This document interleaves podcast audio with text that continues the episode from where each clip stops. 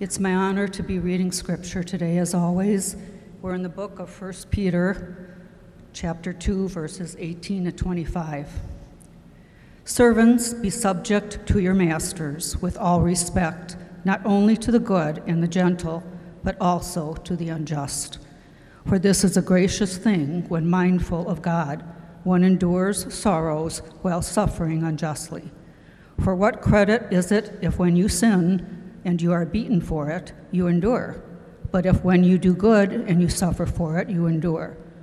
This is a gracious thing in the sight of God.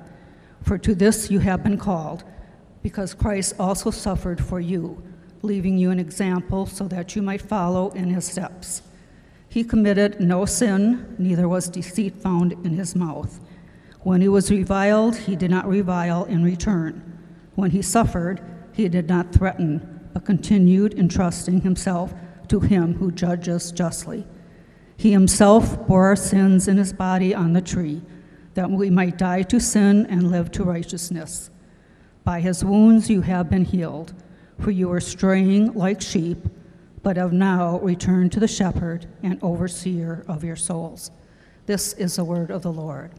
Thanks be to God. You may be seated.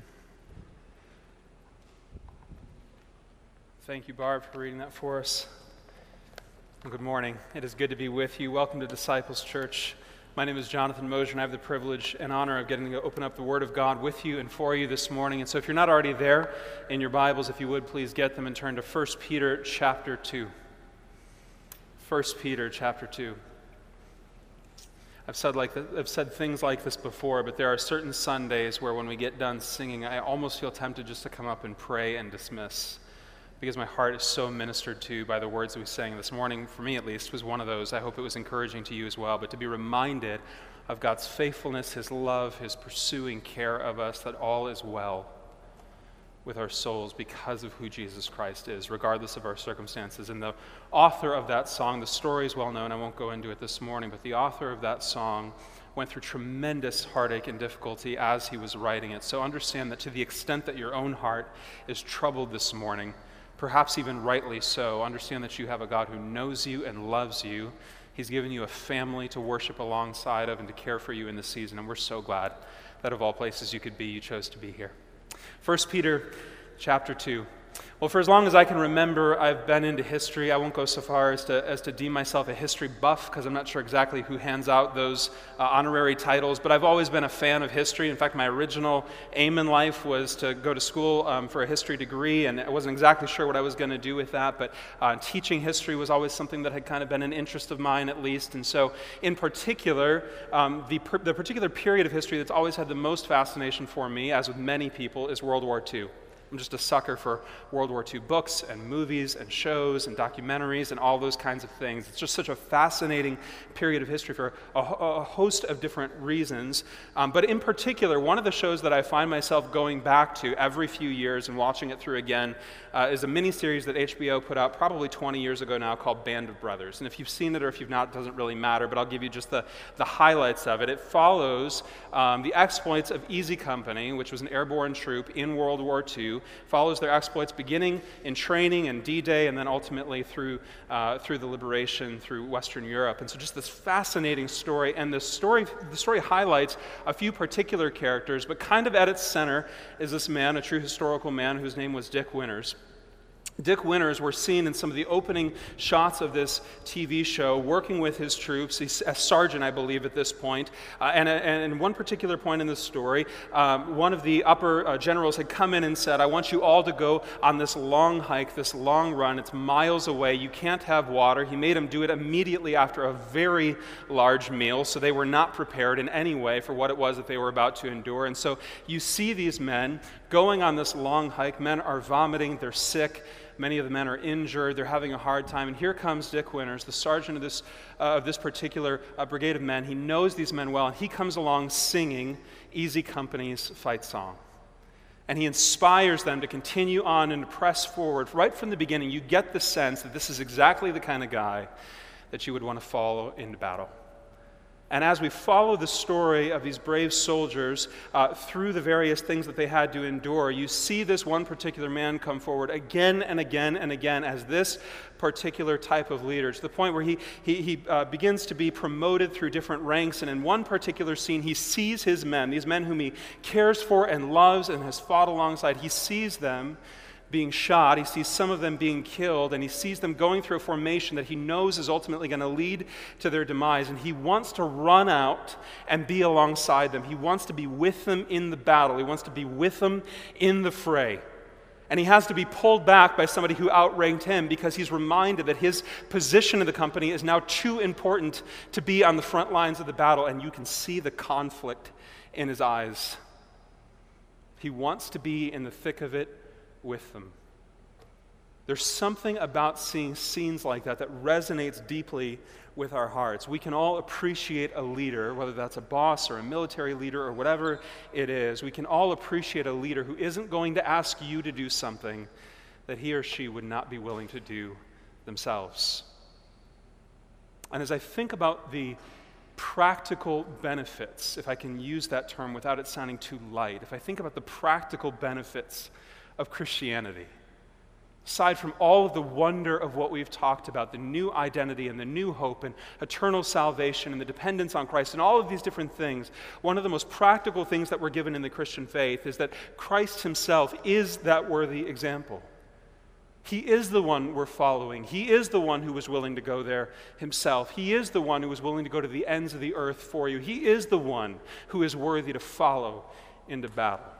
But not only is he an example, he is also the means by which we accomplish our assigned tasks. In other words, Jesus Christ is both the inspiration and the ignition. He is the motivation and he is the power to do what he's instructed us to do. And so last week, Peter began fleshing out the practicalities of our faith and how it's lived out in this world. And in particular, he comes to this idea of how is it that Christians are to interact within worldly broken systems with the authorities that are in place over us. And so last week in particular, he talked about that idea of what's the Christian's relationship to governmental authority. And today, for lack of a better word, he's talking about what is the Christian's interaction with occupational authority. And though his example in this text is one that can be rather foreign from all of our experience, it still contains all sorts of practical applications for us. So read with me if you would. Beginning in verse 18, he, he starts by addressing his subjects, and here's what he says Servants, be subject, in other words, have regard for your masters with all respect, not only to the good and gentle but also to the unjust. Uh, the word that's here translated as, uh, as servant in our Bibles is the Greek word oiketes. It literally means to be a servant within a household. And your translation of the Bible, depending on what you translation, uh, depending on what translation you might have, uh, may rightly translate that word as slaves. But we need to just press pause for a moment because all of us, when we hear that word slave, immediately our mind goes to the history of slavery within our own cultural context, and we kind of get wormholed into that particular perspective. But understand what it is exactly that Peter is talking about here when he uses that word slave or servant of the household, because slaves in this era functioned very differently. Slaves in this era, era, were not merely unskilled laborers that were assigned with menial tasks that had to be done, but often these slaves were, according to one theologian, managers, overseers, and trained members of various professions doctors, nurses, teachers, musicians, skilled artisans. They were normally paid for their services and could expect eventually to purchase their freedom. Slaves were the lowest class within Roman society, but they were still regarded as a class. There were particular rules that applied to how masters were intended to treat their slaves. Slaves were given the opportunity to purchase their way out of slavery. But according to what we find here from Peter, their treatment was not always as fair and just as Roman law demanded it ought be. Though some people would voluntarily enter slavery as a means of paying a debt, for instance, Many others were, in fact, slaves involuntarily. We know that Roman conquest had led to large groups of people from other parts of the world being brought in as a slave caste.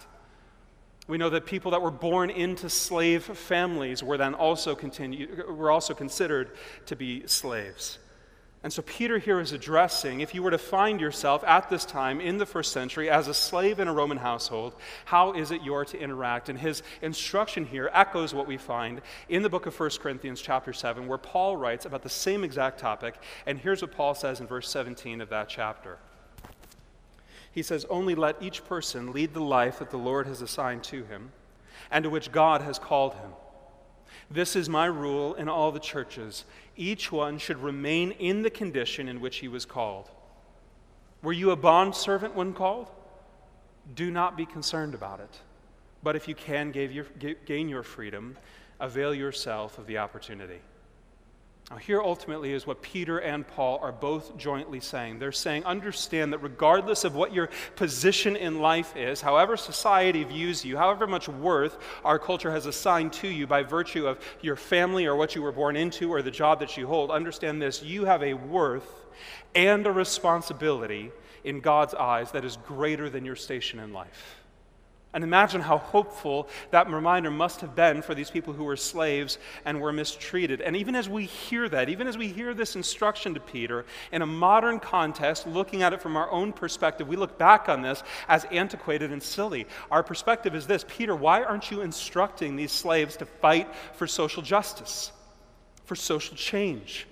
Why aren't you instructing them to fight against the powers that exist and to overthrow the system and to establish fair treatment for all people? Why, in other words, are you continuing a system that would allow for the mistreatment of individuals? But remember here what Peter is primarily after. Peter is primarily after explaining the living hope that belongs to these people by virtue of their faith in Jesus Christ, something that cannot be taken away. In other words, Peter is not writing here with the intention of propping up a system of slavery, particularly forced slavery. We find, we find that exact idea talked about in 1 Timothy, where this idea is referred to as man stealing, literally imprisoning people against their will to make them a slave in your household. It's specifically condemned in Scripture. We find Paul in the passage that we just referenced, specifically stating that if you are able to get your freedom, you ought to get it. So the point here is not to bolster up a system that was systemically flawed. But the point is neither just to correct a system. It is to say that regardless of where you find yourself, regardless of whether or not change can be attained, you still have a living hope. And do you see how much more substantial that is in an eternal sense for the individual than the mere changing of a social structure? And think about this practically because, humanly speaking, outside of your very life being taken, is there anything that could happen to you, happen to you that is more dehumanizing than becoming the property of someone else? So, the natural question and the right question that follows us, some 2,000 years removed, is this Well, what does this actually have to do with me? How are you going to try to apply this verse on slavery to my life? Well, this is where we have to contextualize the teaching of God's word. We have to try to figure out how it applies to our lives in 21st century American, uh, in 21st century America, where we have not experienced this master-slave relationship. And as many theologians point out, free people at this time function in much the same way that independent con- contractors would today. But this master-slave relationship actually made up a bulk of employment in the Roman world. It was the most widespread form of employment. And so when Peter here gives this instruction to demonstrate respect to the masters, what he is ultimately saying is this understand that you are to hold, uh, hold up rather your end of the relationship. And here's the hard part not just to the good and the gentle, but also to the unjust. And again, everything in us fights that notion. When he uses that word unjust, it's the Greek word skolios. It's the root word of where we get our word scoliosis, and it literally means crooked. How do you interact with a crooked boss? And the idea in this particular context might be a boss who comes along and says, Well, I'm going to pay you X amount. And then when you actually receive your first paycheck, you realize there were all kinds of things for which you were not paid and all kinds of expenses which you were not told about that are now taken out of your paycheck. How do you respond in the moment where someone in a position of authority in your life mistreats you? And Peter's answer is we have the responsibility as believers to react appropriately even when mistreated. In other words, we're not looking to take an eye for an eye, but we're looking to be respectful of the dignity of others, even in moments where there is substantial and serious disagreement and disrespect. Now, does that mean that in a free market economy we have a responsibility to stay in a job where we are being mistreated? No, I don't think that's the instruction that's being given here. The instruction that's being given here is not to make yourself a rug for somebody else to wipe their feet on. We would take our cue there from Paul again, where he says, if you're able to get your freedom, you should try to get it. But, but understand what he's saying here. He's saying there is a right way to disagree. There is a way to respond that preserves the dignity of another human individual, that does not presume the worst of them or assign the worst to them, but rather responds appropriately as a believer. Now, he's going to bear out how this is actually done beginning in verse 19. And he actually expands the conversation beyond just employment, and he says this For this is a gracious thing when, mindful of God, one endures sorrows while suffering unjustly. For what credit is it if, when you sin and are beaten for it, you endure? But if when you do good and suffer for it, you endure, this is a gracious thing in the sight of God. Now, what Peter says here is both apparent on the one hand and countercultural on the other. He says, Look, understand that if you do something wrong and you suffer the consequences because of it, there's nothing particularly noble about being brave when taking your consequences. That's just the natural consequence of poor behavior. And when, when we behave poorly, understand you may just get what you deserve. We all understand how that works. But, he says, if you do the right thing and, and endure unjust suffering, it is a gracious thing in the sight of God. And that's a fascinating idea. When he says here that you are to endure sorrows, the other 20 sometimes that word is used throughout the New Testament, it is never once speaking of physical suffering. It is talking here about the idea of emotional turmoil. Why? Because as terrible as physical suffering is, emotional suffering is even more excruciating, especially when you haven't done anything wrong to deserve it.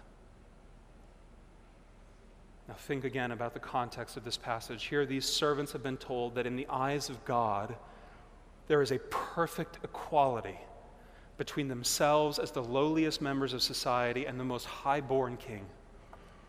And immediately within them, that must well up some sense of hopefulness. Are you kidding me? The, the emperor himself, this man who is worshiped as a god among my countrymen, are you telling me that God loves me just as much as he might love a person of that position? That God is no respecter of individuals and that He doesn't look at what I've accomplished or what I've not accomplished or what I've done right or what I've done wrong or, or the family I'm born into or God doesn't care about any of that. He just loves me because He loves me. And imagine then the, the passionate response of the Christian towards a God who would care for them this way that God is not a respecter of persons, that He doesn't look on the outward appearance, that that, as Paul says, there is no more in the eyes of God now slave or free. And they, like any of us, wanted to self actualize that reality. All right, let's put this into practice then. Let's abolish slavery. Let's move out of these positions. Let's overthrow the mastery. Let's establish a societal equality. They naturally wanted to be seen by others as having the same dignity with which God Himself viewed them, the same dignity with which their Creator imbued them. But Peter is writing to the actual experience of the individuals. Because Christianity is unbelievably practical. It isn't just high minded theory and philosophy. It isn't just emotional adjustment or psychological psychological twitching. It is a shift in overall perspective. It is entirely practical when applied to our lives. So imagine now what the case for you might be as an analogy. Imagine for just a moment that everything that we value in an American context is removed. That the most basic rights that are recognized by our Constitution suddenly cease to exist for us. Imagine that your property rights are seized, that the home that you own no longer belongs to you, that the car that you drive is no longer yours. Imagine that the means of economic production is centralized, that you no longer own your own business or or determine your own salary in accordance with your discussions with your employer. Imagine for just a moment that your freedom of speech is revoked and that you can be prosecuted, arrested, imprisoned, or killed for what it is that you say. Imagine, in other words, that the essence of our identity in a modern context has been completely stripped from us. Do you understand that that is exactly what happened to these Christians? That by virtue of their faith in Jesus Christ, their ability to their ability to make a salary from their jobs has been removed because they, they were pulled out of the working guilds. They were thrown out of polite society. They were forced out of towns. Many of them were imprisoned or even killed. And all of a sudden, these people are going, wait a minute, God says we have equality, and yet we're being treated worse than ever. This is a similar experience to what Paul himself went through. It's recorded for us in Philippians chapter 1. And by the way, if you're looking for a New Testament corollary to 1 Peter chapter 2, it is Philippians chapter 1. You can read them, and what you find is that Peter and Paul are in sync on all of these ideas, and Paul is practically living out what Peter is recommending here. So it's worth reading on your own time. And what Paul says in Philippians chapter 1 is this He says, In simply trying to declare the good news of the gospel, and simply trying to bring freedom to the captives, and trying to declare forgiveness for the guilty, I've been arrested by the Roman authorities. And imagine what his response could have been in that moment. It could have been frustration with God. God, I've been trying to do the right thing. You saved me on that road to Damascus. My life before that was completely comfortable. I was a Pharisee. I was well regarded. I was wealthy. I had influence. I had power. But you called me to this, God. And because of what you've called me to, and because I've been faithful, and because I'm obedient, here I am in prison. Or his attitude could have been resign. Well, that's it. Here I am, a Roman citizen with all the privileges and rights pertaining thereto, and yet I find myself in a Roman prison. I'm a Hebrew of Hebrews, I'm educated, I'm well respected, and yet I'm here. Forget it. They've taken everything from me. I'm done. But Paul doesn't respond that way. Here's what he says in Philippians chapter 1, beginning in verse 12. Writing from prison, he says these words I want you to know, brothers, what has happened to me has really served to advance the gospel so that it has become known throughout the whole imperial guard and to all the rest that my imprisonment is for Christ. And most of the brothers, having become confident in the Lord by my imprisonment, are much more bold to speak the word without fear. It's the amazing thing that happens with Christianity throughout the history of time. Whenever there is persecution, there is revival. It's so bizarre. It's the counter of everything that we would expect. We would expect that mistreatment would would mean that the church is driven away, that people refuse the faith, they walk away. But instead, whenever there's persecution and whenever there are martyrs and whenever people suffer because of their faith in Jesus Christ, a world looking on goes, What in the world would drive people to experience that sort of hardship for the sake of their faith? And rather than driven away from Jesus Christ, they're driven to Him. See, what Paul actually did and what Peter is encouraging here for the scattered Christians to do is view their circumstances through a completely different lens, a broader lens, a bigger lens than their mere momentary experience. And that is so hard for us to do. I asked my own self the question this week man, what would I be willing to suffer for my faith? I don't know if you've ever stopped to think about that, but when you think about what's happening around the world, when you think about what's going on with brothers and sisters in all corners of the globe, and you begin to ask the question, would I be willing to endure what they're going through right now for the sake of the gospel? And in your mind, you go, Of course I want to say yes. Of course I want to have that sort of faith, but man, I'm not there. And just as my own confession, I find myself in my heart going, Man, I'm not sure what I'm up for. Do I believe the reality of what Peter and Paul are saying here? Or am I just saying it because it's easy to say in my own context? But if the words of Acts chapter 17 are true, and Acts chapter 17 in a nutshell says that the places and times in which we live are ordained by God, in other words, you find yourself sitting here today as a result of the eternal sovereignty and providence of God, that God looked into time and that He planted you exactly where He wanted you, that you were born into the family that you were born into, that you had the experiences that you experienced, that you were born in the place that you were born for a particular reason and to a particular end. And if that's true, then necessarily everything you experience in this life, including being born into slavery in the first century or enduring the communist takeover under the Soviet Union or being killed for preaching the gospel in modern day China or being arrested for gathering at a church in Canada during the 2021 COVID restrictions, while tragic, humanly speaking, and they are tragic, are clearly an opportunity to glorify God. To find hope and meaning in Him alone. See, this whole idea forces us to reckon with what we might do in similar circumstances. Not merely for the sake of declaring a courage and a bravery that we may never have to exercise, but for identifying and determining where our faith and our hope actually lies. And Paul, for his part in Philippians, said, When I was imprisoned, I wasn't going to knuckle under, but rather view that as an opportunity to preach all the more boldly.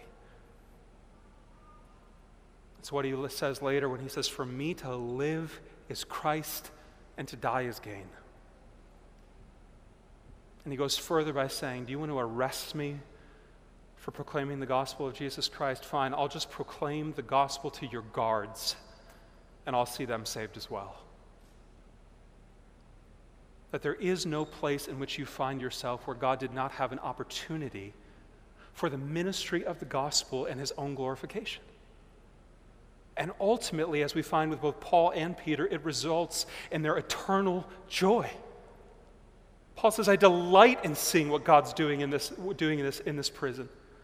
And he wasn't suffering for the sake of suffering. He's suffering for the sake of Christ. And those are two very different things. He's not a masochist. But he's saying what I'm experiencing here, if it's for the gospel of Jesus Christ, is infinitely worthwhile. Well, where does the boldness to live like that come from? It comes from the life and example of our commanding officer. Verse 21 for to this you have been called. And remember what the this is up to and including potential mistreatment at the hands of authorities. To this you have been called. Why? Because Christ also suffered for you, leaving you an example so that you might follow in his steps. He committed no sin. In other words, he wasn't suffering for something that he did. He was suffering for doing the right thing. He committed no sin, neither was deceit found in his mouth. When he was reviled, he did not revile in return. When he suffered, he did not threaten, but continued entrusting himself to him who judges justly. He himself bore our sins in his body on the tree, that we might die to sin and live to righteousness. By his wounds, you have been healed. For you were straying like sheep, but have now returned to the shepherd and overseer of your souls. See, the truth is, though our circumstances are far different than those of these suffering Christians, we need this reminder just as much as they did. For very different reasons, admittedly, but just as much as they did. See, for these Christians, they were struggling, they were suffering, they were enduring emotionally as well as physically. Suffering physically at the hands of unjust masters, suffering emotionally because they presumed that their newfound identity in Jesus Christ necessitated better treatment in this life. And when they didn't get that treatment, they were understandably discouraged. And likewise, we, particularly in a free, wealthy society, have a whole lot of presumptions about how our lives ought to go.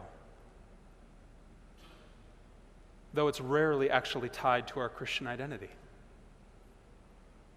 See, most modern people, certainly myself included, likely us included, we are so used to pleasurable living and to healthy bodies and to comfortable surroundings that when hardship comes into our lives, it feels like a foreign intrusion rather than the natural experience of living in a broken world. Suffering in the modern world feels foreign from human existence rather than natural to it.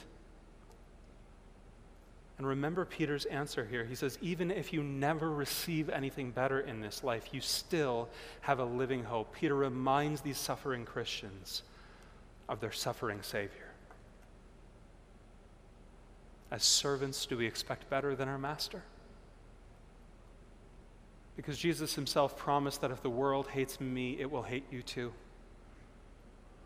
Don't be surprised when hardship comes your way. It's what led Paul to say, I delight in the fact that I get to suffer on behalf of the one who suffered everything for me. And as the greatest leader who's ever lived, Jesus is not going to call you to do something that he was not willing to do himself. Peter here draws, of all passages he could draw from, on the pictures of Isaiah chapter 53. I want to read the relevant portions to you from Isaiah 53. You can read it on your own time, but here it is beginning in verse 4. Here's what the prophet Isaiah said Surely he, that is Jesus, the Messiah that was to come, surely he has borne our griefs and carried our sorrows. Yet we esteemed him stricken, smitten by God, and afflicted, but he was pierced for our transgressions. Upon him was the chastisement that brought us peace, and with his wounds we are healed. All we like sheep have gone astray. We have turned every one to his own way. And the Lord has laid upon him the iniquity of us all. He was oppressed and he was afflicted, yet he opened not his mouth. Like a lamb that is led to the slaughter, and like a sheep that before its shearers is silent, so he opened not his mouth. And the prophet Isaiah, writing hundreds of years before the arrival of Jesus Christ onto the scene, says, Here's what you can expect from the Messiah He is going to be pierced for your sins, He is going to be crushed because of our own violations of the law of God. He is going to bleed and suffer he is going to be wounded in the flesh. But what's fascinating is do you notice where both Isaiah and Peter put their emphasis in talking about the suffering of Jesus Christ? Not primarily on his body, but on his soul. They emphasize his emotional, his spiritual anguish. He bore our griefs and our sorrows. God the Father turned his face away from the Son. We esteemed him stricken, smitten by God. He was oppressed and afflicted. Do you remember Jesus in the garden? Sweating, as it were, great drops of blood, crying out to the Father, tears streaming down his face. Do you remember Jesus on the cross crying out, My God, my God, why have you forsaken me? Of all the suffering that he endured, it was the emotional suffering, the suffering of the soul, the suffering of the mind that affected him the most. Yet he did not retaliate. He did not make his captors suffer though he had every right to do so. And understand, by the way, what we mean when we say that Jesus did this on our behalf. Verse 1 Peter chapter 2, verse 24. He himself bore, carried on himself our sins in his own body. He bore our sins on the tree, that we might die to sin and live to righteousness. As the song says, it was our sin that held him there until it was accomplished. Ultimately, it was us that put him on the cross. It was us that drove the nails into his hands and feet. It was us that pounded the crown of thorns into his head. It was us that mocked and spat upon him. And we have done that in our lives hundreds or thousands of times every time we think we can do it without him, every time we violate the instruction he's given to us, every time we ignore what God has asked us to do. Symbolically, that's what we've done.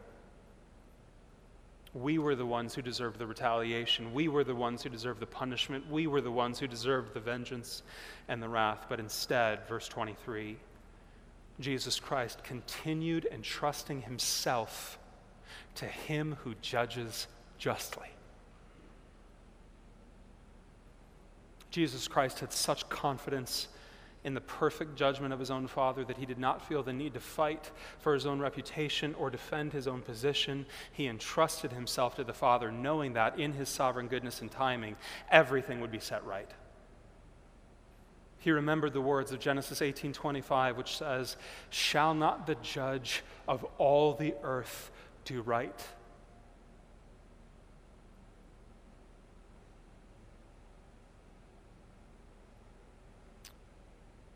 Do we trust God to be that good judge? And we sang earlier about the goodness of Jesus. And we sing those words gladly in that song. We sing about his faithfulness and his love and his care. But when life gets hard, when suffering comes, do we actually trust the judge of all the earth to do right? And I'll be the first to say that far too often I do not. God, why would you do this? Why would you allow that? When we feel the need to set right every wrong, when we feel the need to pay back an eye for an eye, when we feel the need to withhold forgiveness and to inflict damage we are attempting to put ourselves in the position that belongs to God Himself. And since Jesus entrusted judgment to the Father, do you notice that the, do you notice now the position that belongs to Christ? Let me ask that again. Since Jesus entrusted judgment to the Father, do you notice in these two texts we read the position that now belongs to Him? We find the answer in the comparison between Isaiah 53 and 1 Peter chapter 2. Isaiah describes Jesus as a silent lamb being led to slaughter. But Peter adds to that. And he says in verse 25 that that, that same silent lamb is now the shepherd and overseer of your soul.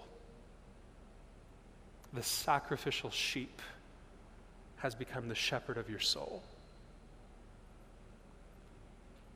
So, how do you handle the moments where, while doing right and fulfilling your responsibilities and living in a God honoring way, you're mistreated? How do you press on and not seek out vengeance? How do you show an appropriate response even to a crooked boss? You turn to the one who's been in your exact position, but infinitely more so the one who loved you and sought you out when you were a lost sheep, the one who, when reviled, did not revile in return. When he suffered, he did not threaten, but continued entrusting himself to him who judges justly. He is now your shepherd, your overseer, the judge of all the earth who promises to do right. You turn to the great high priest of Hebrews 4:15 one who is able to sympathize with our weaknesses, one who in every respect has been tempted as we are, yet without sin. This is not an easy call. The call to a life of service, to a call of the call to a life of servanthood, the call to a life of slavery is not inherently an easy call. until you remember who your true master is the judge of all the earth who does right. My yoke is easy and my burden is light.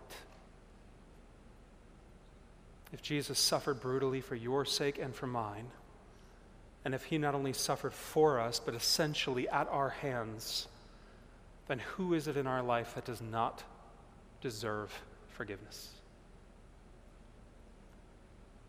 Now, this sermon and this text is not primarily about forgiveness, but I think the application is so strong because ultimately that's what Peter's getting after earlier in this text. How do you treat someone with proper regard and respect who is mistreating you? It requires forgiveness. And in order for forgiveness to be meted out, somebody has to pay the cost. And so the question for you, believer, is are you going to inflict that cost on the person who mistreated you? Or are you going to take that cost on yourself knowing that Jesus took infinitely more so?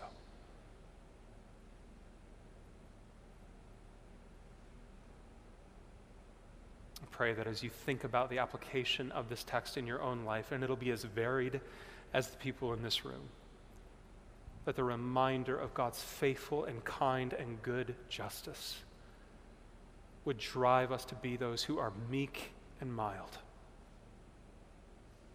and trusting our lives up to and including, including suffering and persecution. Realizing that God's glory is ultimately what's most important, and that through God glor- being glorified, ultimately we find our deepest joy. Let's find our joy in Him. Let's look for it in the only place it can be found in the living hope of Jesus Christ. Let's pray together. Lord God, I thank you for the application of this text, and I thank you for the way that it challenges us. I thank you, God, for, for the ways that a text that seems so foreign from our experience and so different from anything that we've gone through in our life can also have such practical meaning for us. And so, God, I don't know how you intend to apply this to the hearts of those here today, but I pray, God, that in your, in your goodness and in your grace, you would do the work of applying it to our hearts. Show us, God, where we're holding on to resentment and bitterness. Show us where we presume that we deserve a better treatment than what we're getting. God, not so that we could suffer merely for the sake of suffering, as if there's benefit in that, but God, that in the moments when we suffer for the sake of Jesus Christ, we would realize that as servants of the Master, we are just reflecting the Master. God, help us to look to you as the example of and the power for life. Help us to look to emulate your behavior and your character and your nature and to rest in your goodness, to rest in your forgiveness and to rest in your grace. And God, do it in us for your glory and for our joy. And it's in the name of Jesus we pray. Amen.